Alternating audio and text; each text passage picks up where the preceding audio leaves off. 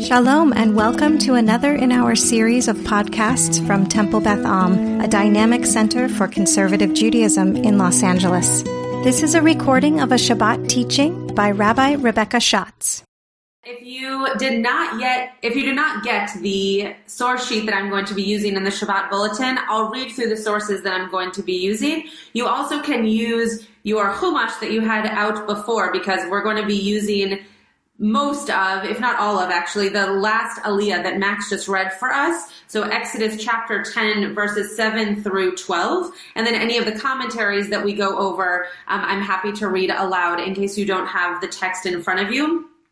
I'm sorry that the document says Vayera on it. Uh, I was preparing it during Shabbat Vayera, uh, but, but now we are in Parashat Bo. So this is from Parashat Bo, and we're going to be discussing it a bit sometimes I come to these teachings with, you know, a, a, real lesson I want us to take away from a piece of Torah that I looked at and, and found really intriguing. And sometimes I come because I want to share something that was interesting to me that either I never noticed before or that I think uh, has deeper meaning to it than, than we might than we might ascribe to it as, as we're going through uh, the Parsha. So this is the latter case. Um, I'm sure there will be a lesson that we will come up with at the end, but I'm not coming into this with a what we would say like a chop at the end. I'm not coming into this with an idea of this is what you should take away. This is something that I, when reading through the Parsha, was very interested in the language and in kind of the dance that is done between Pharaoh, Moshe, and Aaron here. Um, and I'm curious to hear your thoughts and curious to hear your um, your teachings on on this particular piece of our text. So again, we're going to start with chapter 10, verse 7, and we're going to look at verses 7 through 12. I'm going to read through them um, pretty straight. I might make a few comments in the middle, but I want us to read it through as a complete story. And then if you have thoughts on it, um, we'll go back verse by verse. Those of you who do have the source sheet in front of you, I gave you many too many commentaries. We're not going to get to all of them, but I wanted to add anything that I thought was interesting to the topic um, so that we could both discuss it tonight, but also so that you could read it uh, in your in your own free time if you would like. So this is the beginning of our parsha of Parshat Bo, and it starts Vayomer. I'm going to hold this close to my face. Sorry. Vayomer Avdei Faro Elav Ad Matai Zelanu Lemokesh. Um, so Pharaoh's people, the, the people who work for Pharaoh said to him, until when are you going to have this be a hard thing on us? Right? Are you going to, these, pla- right, the plagues are happening. So how long are you going to let this go on, basically? How long is this hardship going to be happening to us? Shalach et ha'anashim, send away the people, ve'ya'avdu et Hashem Elohehem, Terem Teda ki avda Mitzrayim. So let them go and let them worship their God. Interesting that the word Evid is being used here both for Pharaoh and for the way in which they practice towards God. But let them go and be with their people. Let them go and praise their God, worship their God. Have you not yet come to know that we've lost Egypt?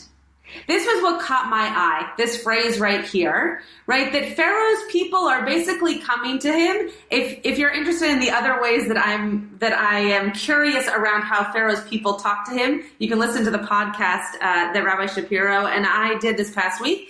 But it's interesting that this really powerful guy is being spoken to by his lowly men, as this is pointing out, right? It doesn't seem like these are women who are speaking to him, but people who work for and with him and saying, Hey, sir, do you not recognize that you, the place that you think you're in charge of has completely lost it? You no longer have any control. We've lost what you consider to be Egypt. So listen to how it continues, but that's the reason that I'm that is that one line is the reason that I brought this whole this whole story for us. So Moses and Aaron, this is verse 8. Moses and Aaron were brought back to Pharaoh, and he said to them, "Go and worship Adonai your God. Who are the ones to go?" All right, go on your way, but tell me who's leaving. I need to know for my own census, so to speak, who's going to be gone and who's going to stay with me. Verse 9 Moses replied, We will all go. This was the second thing that caught my eye. Young and old, sons and daughters, our flocks and herds, for we must observe the Lord's festival. Chag Hashem lanu, Chag Adonai lanu. So, who's going to go? Pharaoh's expecting that Moses is just going to say, Oh, the men, of course, because if we're going to, if we need to worship our God, and this is what the, the commentators say. If we're going to worship our God, then we only need the men to do that. But Moses' Moses' answer is much more inclusive than that. And he says, Oh, we're all going. As soon as you let us go, we're all out of here. Young, old, men, women, everybody is leaving because we all need to worship God.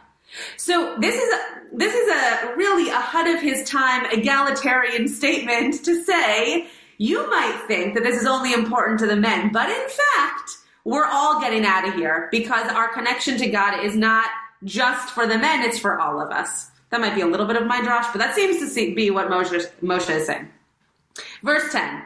But he said to them, this uh, Pharaoh said to them, Adonai be with you, the same as I mean to let your children go with you. Clearly you are bent on mischief. Now I'm going to read this in Hebrew because it's not actually what it says in the Hebrew. Vayomer iyechen Hashem imachem. So God will be with you. Ka'asher ashalach etchem ve'et tapchem. So I will send you and your children. Re'u ki neged penechem. So it doesn't really say you're bent on mischief, though I guess colloquially that might be what it means, but literally it says that the that there is evil or badness that is uh, against your face, right? Meaning like in front of you or or um, uh, across from you, right? Neged is is something against or across, or you can see it, and penechem is your face. So bent on mischief, like okay, that's what that's how JPS is understanding it, but it seems to actually be much more personal that this is happening in front of them to their faces. Pharaoh is still talking here. No, you it does say men here, Gvarim, you men folk, go and worship Adonai, since that is what you want. So Pharaoh's basically saying, wait a second here, you can't take everybody, you're just going to take the men because that's what you want. And they were expelled from Pharaoh's presence. Moshe and Aaron were, were expelled from Pharaoh's presence. So in verse 12 then, what happens? Another plague. Adonai said to Moses, Hold out your arm over the land of Egypt for the locusts, that they may come upon the land of Egypt and eat up all the grasses in the land, whatever the hail has left. So we don't hear Moses and Aaron say, Sorry, that's not good enough for us. We're not going to leave until you let all of us go. But it's very clear that that is what happens because they stay and there's another plague.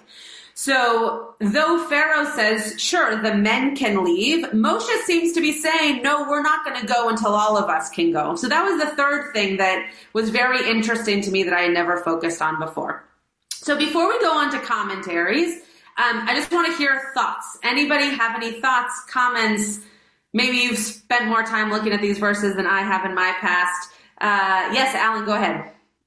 Just unmute first. I think you should be able to. There we go. There All right. It, it's hi, Shabbat Shalom, it, and Happy New Year. It seems to me, just looking at this, that it's not doing mischief. It's like he's, he wants everyone to go because that's what God commanded him to do. That all the people are supposed to go, and this may be a pretext to Pharaoh to, to go out just for three days, thinking he'll let them go. But when all the children and everyone else is going to go, they're going to leave and not come back because that was the that was what they were commanded to do. That's what Moses was commanded to lead everyone away. So it just seems to me this is just the pretext to put one over on Pharaoh.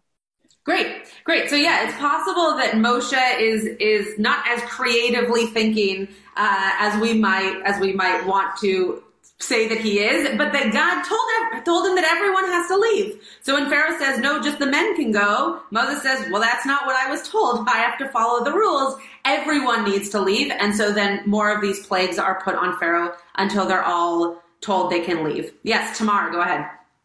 I think that um, Pharaoh wants to put conditions on things. And I think that's not acceptable. Mm-hmm. Great. Yeah, Pharaoh's trying to say, well, I want it to be, you can have th- you can have 20%. But Moshe saying, no, no, I'm I'm not letting this go until you give me a hundred percent. And Moshe's basically saying, well, okay, well then you're going to continue having these plagues fall upon you because the conditions don't work for us. Great. Other thoughts, comments? Yeah, Tom. um, I think it's. In, I just think it's interesting that Pharaoh asked because I mean, if he hadn't said who are the ones to go, it would yeah. ended. The conversation could have ended there. You know, why did? Why is? I mean, Pharaoh's obviously trying to exert control, and uh, um, he, he doesn't mean it when he says go because he's putting conditions on it. But it's still kind of interesting that he could, you know, he could have not asked. Right.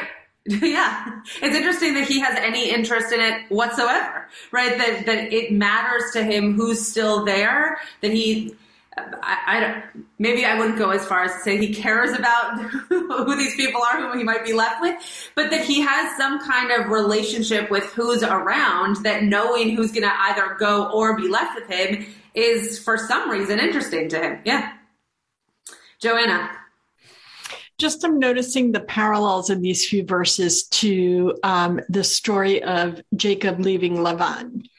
And um, there's also a moment when he does like an ad matai with Lavan. Mm-hmm. And um, and also like the there's such emphasis in the Lavan story that Yaakov left not only with his family but with his flock also. And again here that that echo of the flock. Mm-hmm um, and just seeing you know sort of the inverse here and that that you know that story is the microcosm for what happens now.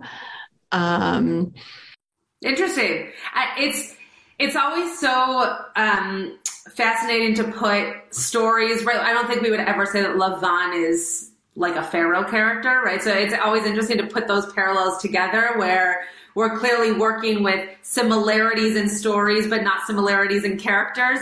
Um, and but you're right that there's there is some kind of detail orient uh, detail oriented piece to what is leaving, similar to Tom's question of like why I need to even know that, but what is leaving and the and the conditions around who is leaving, when are they leaving, are they coming back, all of those pieces. Okay, lots of hands just popped up. Joe, and then Rabbi Sean, and then Alan.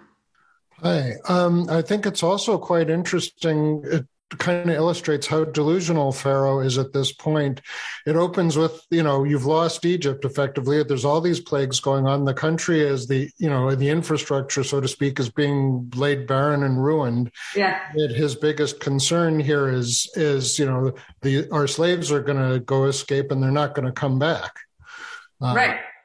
Yeah, and that that was the part to me as well that was so fascinating. That first that first line, those last four or five words, whatever it was in the beginning verse, right? That that his people, his courtiers, need to be the ones to say to him, "Hello, have you not seen outside? Have you not noticed what is happening? Our Nile is full of blood. We just had a bunch of hail, right? Have you not kind of taken scope as to what what's happening around you? How much longer can this possibly go on? And yet here he is, nickel and diming for every person who's going to be still in the land or not."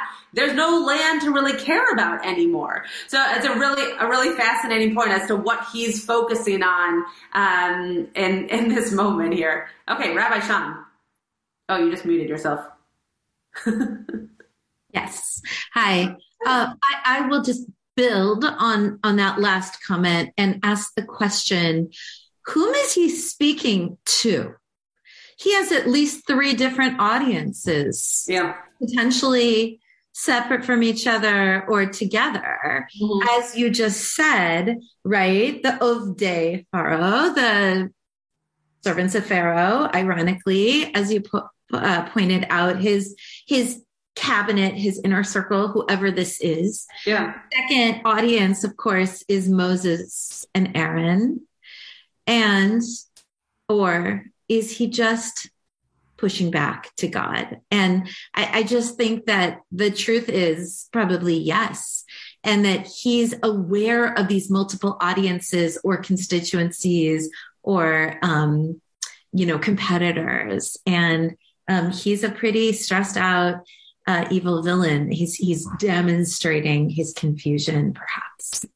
Yeah, that is that's great. I I hadn't thought there there's confusion in reading this in terms of who's he speaking to and who's speaking and and who's listening, but I hadn't thought about how there's three very distinct characters or as you said audiences listening um, or, or speaking in the in the case of the Ovdei Paro uh, and and what does that mean about the the narrative that he's sharing also because if at the end it's to God or maybe just to, to himself kind of in a rage uh, that it's a very different story that he's that he he he gets into a bit of anger at the end here whereas at the beginning uh, you know which your lovely husband shared with us you know he he asks well who who are you people? Who's who's leaving? So it seems that there is an element of kind of relational understanding at the beginning, and then by the end, when he's back in his own head or talking to God, all of a sudden he recognizes, oh, wait a second,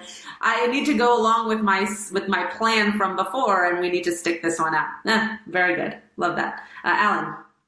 Wait, you're muted. You might be talking, but you're muted. Um, okay. Okay. Last week, Joel Grossman gave a drash specifically dealing with the similarities between the Jacob story and the Moses story, particularly when they're first coming out, the meeting at the well, they get married very quickly after they have meat breaking bread together. Mm-hmm. And Joanna's point about this is coming in in terms of f- farther along in the Jacob story with Laban and coming up here is something that is just mind blowing that, that that that the motif keeps on.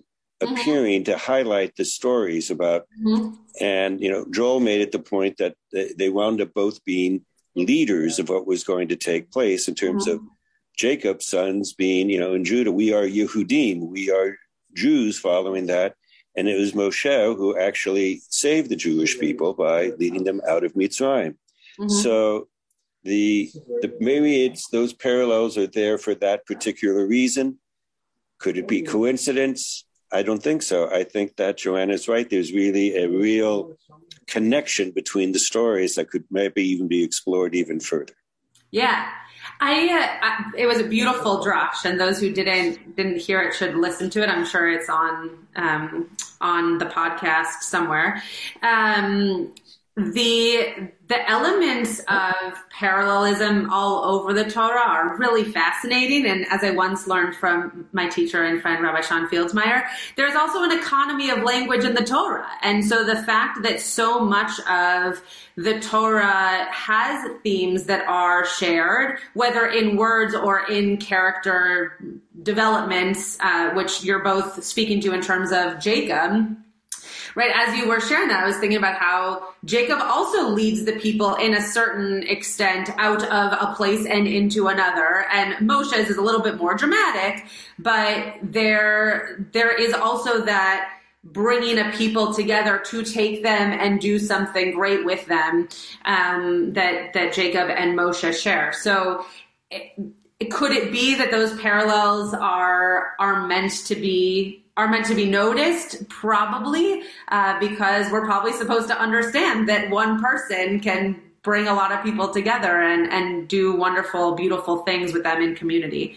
Um, okay, let's look at a few. Let's look at a few commentaries here. Again, we're not going to look at all of them. It's two full pages of commentaries. Um, so I I really enjoyed this Ibn Ezra commentary. It's the first one on the page if you're looking at the source sheet. And it says here, Pharaoh's, oh, he's commenting on the words, and Pharaoh's servants said, right, that the Vayamru, that, that the Ovde Paro said to Pharaoh, which is surprising in of its own, you know, case in terms of servants speaking to their master. So Ibn Ezra comments, the meaning of Haterem Teda, you, well, let's not use the Shakespearean English here. Let's use the real words. Um, Haterem teda. Have you have you come to not yet know? Right? Do you not yet see or not yet understand? Is according to Ibn Ezra, do you first want it to become clear to you that Egypt is destroyed? Right? Would you rather just sit around, have all of these plagues happen to you, end up sitting, I'm thinking of like those doomsday movies where like everything is bombed all around them or, you know, the futuristic movies where something terrible has happened and the earth no longer exists, but there's one guy, usually like Will Smith or someone, like standing in the middle of desolate land and looking around like, well, okay, now what? Right? That is just a, a, a fascinating, a fascinating thing for Ibn Ezra to even imagine that, that Pharaoh actually wants to see it all the way through. Right? He is not worried or he doesn't care, one of the two, that the land, that the community could become completely destroyed. He wants, he's stubborn. He wants to stick to his guns and make sure that everything goes his way. So, so though it's all, only in quotes, a commentary, I think this is very possible that Ibn Ezra is tapping into a stubborn Pharaoh, which we know, we know he either is or at times becomes based on um, God's intervening of, of uh, hardening his heart. Okay. Chizkuni then says, they now questioned Pharaoh's judgment by asking him if he wanted to wait until the whole of Egypt was ruined. They implied that if Egypt were to be ruined, in the end, Pharaoh would have no option but to give in to the Israelites' demands. Why not give in while Egypt was still a functioning nation? Again, really interesting, right? Why would you wait until your nation has completely gone away where you're going to have no control any longer because there's going to be nothing to control, then say yes to something when even in saying yes, you're going to have control over what's left versus waiting until it's all gone and you too are probably also gone. And then, and, and we know this actually from the end, from the end of our story Pharaoh looks like a very weak leader by the end because he basically, after a terrible plague, obviously, but he basically says, "Okay, that's it. My hands are up. The white flag is is being um, waved." And and I'm done here. But that's not a moment of strength. That's a moment of weakness. So what it what Chizkuni is saying here is why not be a strong leader and say I'm going to go up against this while it's still a fight, as opposed to I'm just going to wait until it's all destroyed and then I have to give in. Fascinating. yeah, Alan, go ahead. Even at the very end, Pharaoh's stubbornness is there because even after he lets everyone go, what does he do? he sends the chariots with him at the front to sure. go and get them. It's like True. that is even when rationally it wouldn't make sense to do. P- potentially, if he were to listen to his uh, uh, servants who were speaking to him, yeah. but in the end, he just ignores everyone. And says, "I've got to get these Jews. I've got yeah. to get the, this Am. I have to destroy them. I can't let them go." Right. True, for sure. And I think that the last plague, given what the last plague is, I think shows, and again, understandably, because it's a it's a terrible thing to happen even to our worst enemy, that that it is a moment of weakness of I can't have anything like this happen ever again, so they need to leave. And then it dawns on him, wait a second, what did I just do? Let me go after them. So you are completely correct. It just doesn't seem like hail is really pulling at his heartstrings yet, um, which which makes sense though it was fiery hail. So you know, it could have it could have been that it was really really destructive. Okay. Um. Oh, this is also interesting. The Tur HaAruch, we're, we're skipping Rabbeinu Bachya for a second. Um, the Tur HaAruch says that it, he's commenting on um, the in the in the verse. It says here. I'm just going to read it inside so you can hear what it says. Give me one second. Oh, it's bringing two verses together because this this actually isn't here in this one verse. Okay. Well, what it's what um, what the Torah HaAruch is commenting on. Okay, what the Torah HaAruch is commenting on is that is that this word vayetze is is being brought in here, which means to go out. Right, Moshe and Aaron leave Pharaoh's uh, Pharaoh's presence. So it's kind of it's bringing in two verses in the same. Sorry about that. Um, they waited until Moses had left, as they did not want to challenge their king in Moses' presence. And they did not want to give Moses the satisfaction to know that they were afraid of him. So this is, um, this is real world leadership, right? And, and real world, uh, work, right? When you are working in any kind of power dynamic, whether it is in a business or in a classroom or in your own family, right? Your, your partner, for example, might not choose to argue with you in front of your children because you want to seem like a united front in front of your children in a classroom, the principal should not come in and say something to you in front of your class that might be embarrassing to you because in that situation, you are the leader of your classroom, right? You're you're the person in charge of the students in front of you. Um, and so what the Torah HaAruch is saying here is that Moses and Aaron were were told to go, or at least left the presence of Pharaoh, and only then did the courtiers say to Pharaoh, you you've really got this all wrong. So even though we don't necessarily have so much respect for Pharaoh and his leadership, it does seem as though his Ovdei Paro, his servants, were interested in giving him advice, but not interested in throwing him under the bus. Um, and, and, I just I find that I find that quite um, remarkable that even if their idea was a good one and it might have helped them get what they wanted to say it in front of Moses, they still waited for, to be respectful to their to their leader. Okay. So Rambam, we're now moving to the to the part of Ramban, excuse me. Um, Nachmanides says on verse eight, where we're talking about who is going to leave. Pharaoh desired that their leaders, elders, and officers should go, men that are pointed out by name. So Mo, uh, Pharaoh, excuse me, really wanted the men to be able to be the ones to leave, which we kind of infer from how he talks about why they're leaving. Moses answers him that also the sons and daughters will go, for we must hold a feast unto God, and it is mandatory upon us all to take part in the feast. So what Ramban, what Nachmanides is pointing out here is well, if we're giving you the reason for why we need to leave, then I actually need all the men and the women because it's their mitzvah too.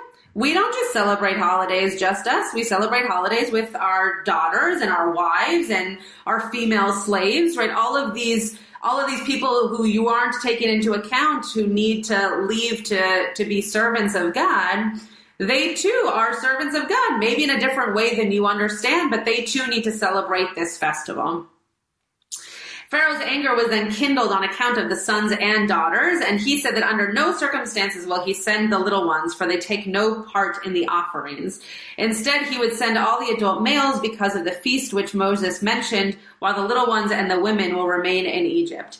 This is scarily um, uh, parallel to different parts of Jewish history where we have been persecuted and and sent out of places, right? The Holocaust obviously is is a very big one to use as an example here. That the person in charge of getting rid of or enslaving or whatever's happening at that moment in history, our people seems to know more seems to think that they know what we need right? Seems to know that oh in order for um, right pharaoh seems to think that the, the kids can stay because they don't take part in the offerings. Well when was the last time that pharaoh gave a sacrifice to our god? Right never. So what does he know of our practices? Nothing but in order for a leader to take control they have to at least convince themselves that they know what what we are doing and what will be um, hardest for us to carry.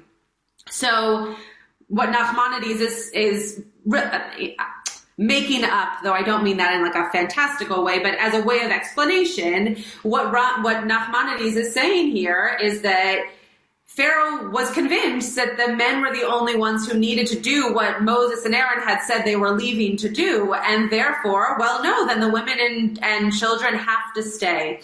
And what we all know that Pharaoh seems to not remember is that if the if the children and the women stay, he really doesn't have anybody doing his work for him. So it's also interesting that he's he does want to keep somebody probably similar to like keeping collateral, right? If we're going to talk about people that way, he wants to keep somebody around, but he's not keeping the people around who are actually going to be most useful to him in terms of building, potentially useful to him in other really terrible ways, but but not in terms of the cities that he was building with these servants. Any questions or comments? Now we've done a few uh, a few commentaries since people spoke, so I just want to pause for a second. No? Okay. All right. We're just going to do, I think, two more and then we'll do a quick Mariv. Um, just trying to decide which ones. Hold on. okay. Um, all right. So let's, the, the Chizkuni here, the Chizkuni here is pretty interesting. Actually, we might just, just do this one because the other ones are pretty similar to what we, um, to what we just read. The last one, by the way, is is fully Hasidic text, and and we're not going to do it just because it would take too long to read it, explain it, comment on it. But it, it's an interesting text, um, and it does bring in parallels to Jacob to the Jacob story by way of Esav. So if you're interested in that, please take a please take a look. So Chizkuni um, is then talking about this moment of dismissing them, of dismissing Moshe and Aaron. And it's Chizkuni goes into saying that it actually means that he expelled them, uh, which you know, okay, maybe. Um, but but interesting that somehow that's different than dismissing, right? Ex- expel, you would assume they're not going to come back. We all know that they obviously do. The reason that Pharaoh had not expelled Moses and Aaron up until now, before they had been recalled, when they were not even allowed to leave before having been given express permission to do so, was because they knew that God would not bring on the same plague a second time. Pharaoh considered locusts as a repeat on the, of the hail, as both plagues ruined the food supply from the earth. It's just a fact. I I would love uh, to be able to interview some of these commentators because I just think that sometimes what they comment, like how they came up with this, I have absolutely no idea. But it is interesting that that maybe it had to do with the type of plague. Maybe it had to do with the destruction that had been done to the country, to the land, that made Pharaoh feel one way or the other uh, about about the people, but also about when they were going to be able to um, to leave. And so, what Chizkuni is saying here is that there's no way that that this plague that's kind of already done the same thing twice was going to happen again and so who knows what the next one's going to be. It might not be might not be as bad but it also might not be um, as destructive as a his courtiers seem to think and b they've seen now in the land. Um, yeah rebecca go ahead. Um, yeah sort of going along that line i was i don't remember if this is the sixth or the seventh plague but basically they've been through quite a few and they're still they're still standing. So my my um i'm wondering here if really pharaoh is not just making this accommodation for his servants or his his people to say okay i'll try something but he doesn't really mean it at all. It's really just done. You know he's he's he's saying okay i'll let a few of you go because my servants are bugging me and I'll, you know, I'll make the people at home, you know, it will seem like I'm doing something about this plague, but actually he's not.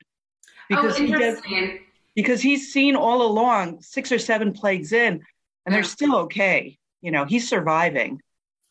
Interesting. So you're saying that the reason that he was okay letting some go is because by unloading a little bit of the burden, that people might see, oh, he is being helpful to us and not think of it as so bad. And so then maybe the plagues would either not be as bad moving forward or would up would be lifted. Is that what you're saying? Yeah, that it's more of a political move yeah. rather than a trying to find a real solution. Interesting. I mean, yeah, there are parallels to politics these days totally. as well, right?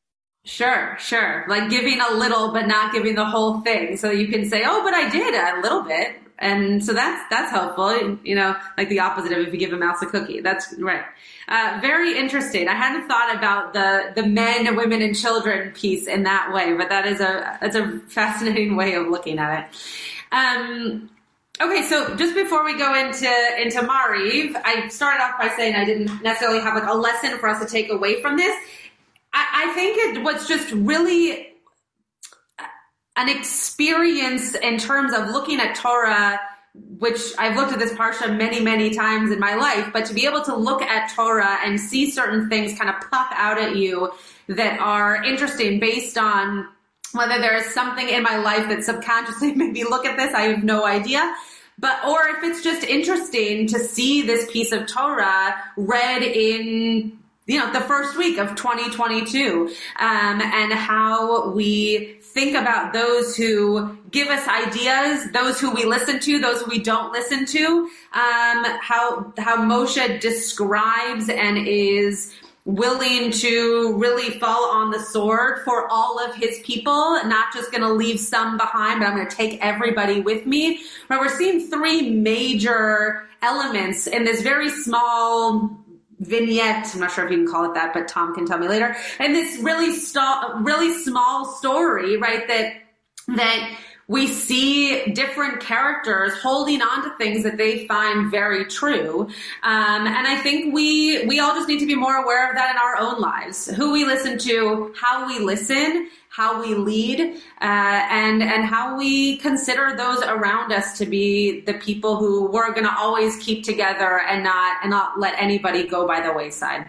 So I hope that was good insight and interested into a part of um, our Torah that I'm sure we've all just glossed over before, and hope that you can sit with that throughout the week uh, and enjoy any insights that come to you on it. You have been listening to another in our series of podcasts from Temple Beth Am, a dynamic center for conservative Judaism in Los Angeles. If you enjoy these podcasts, we invite you to write a review on the Apple Podcast site or wherever you get your podcasts. For more information about Temple Beth Am Los Angeles, go to tbala.org.